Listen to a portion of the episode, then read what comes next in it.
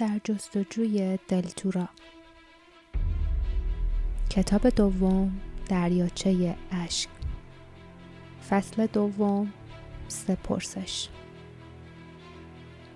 لیف با بدنی کوفته بر جای ایستاد. قلبش به شدت می‌زد. جاسمین از پشت پیچ جاده به دنبال او آمد.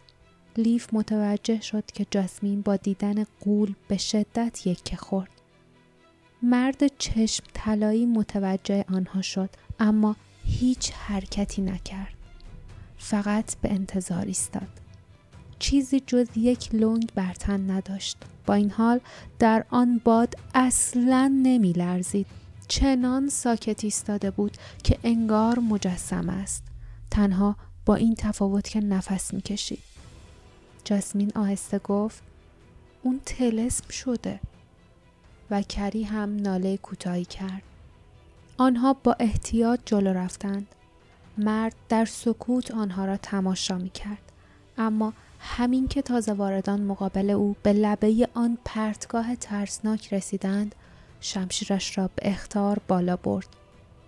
باردا گفت دوست من ما می‌خوایم اینجا رد بشیم.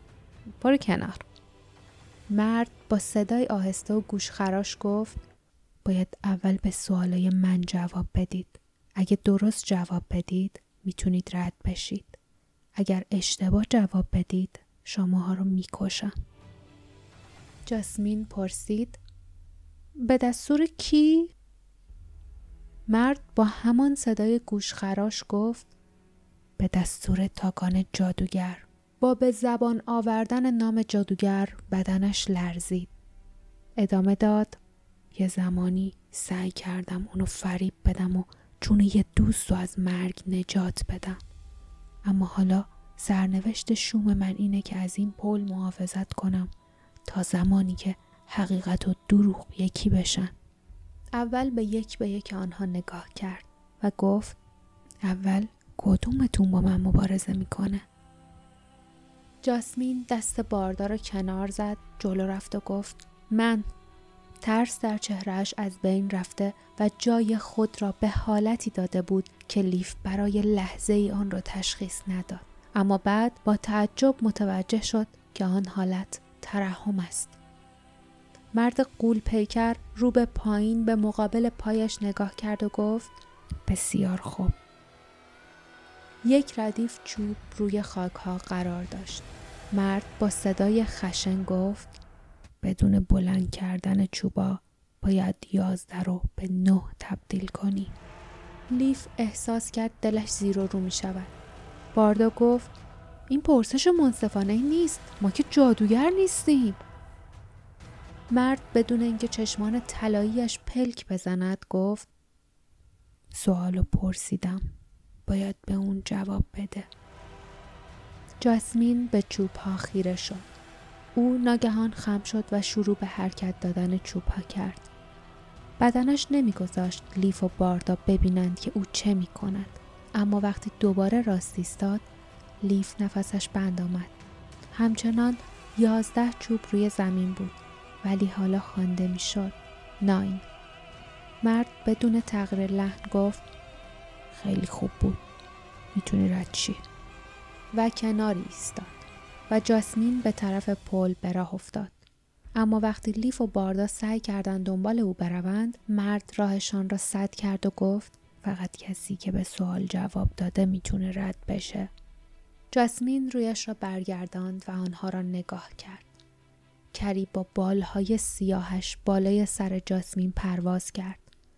پل به طرز خطرناکی تکان می‌خورد.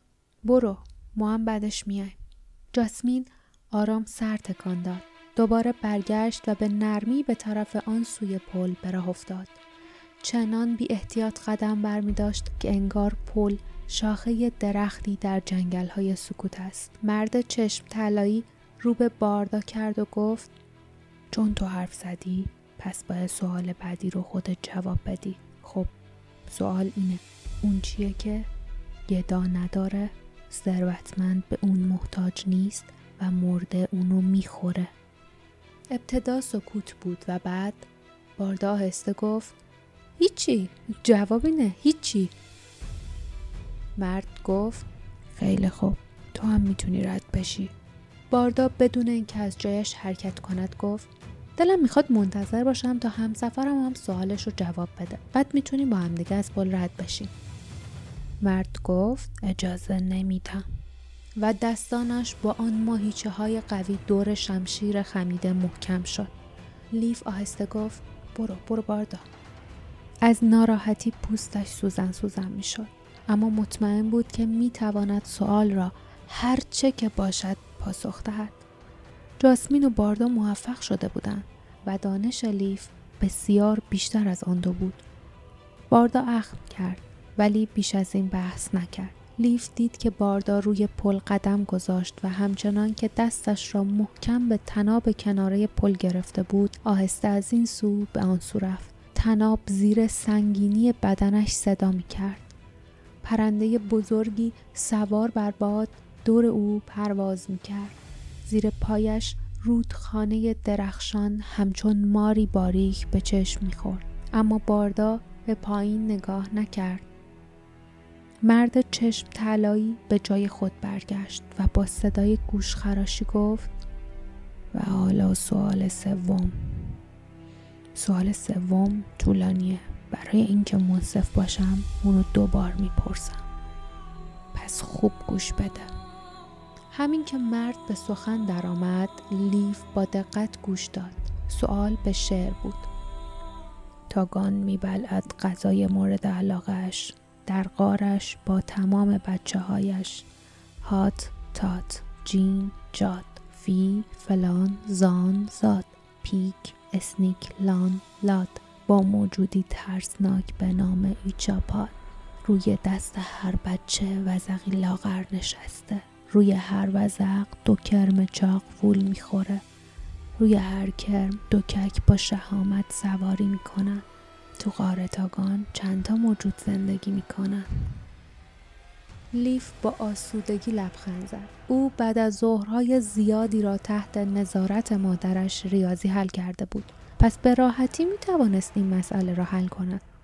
او روی زمین زانو زد و همچنان که شعر تکرار می شد به دقت می شمرد و اعداد را با انگشت روی خاک می نوشت.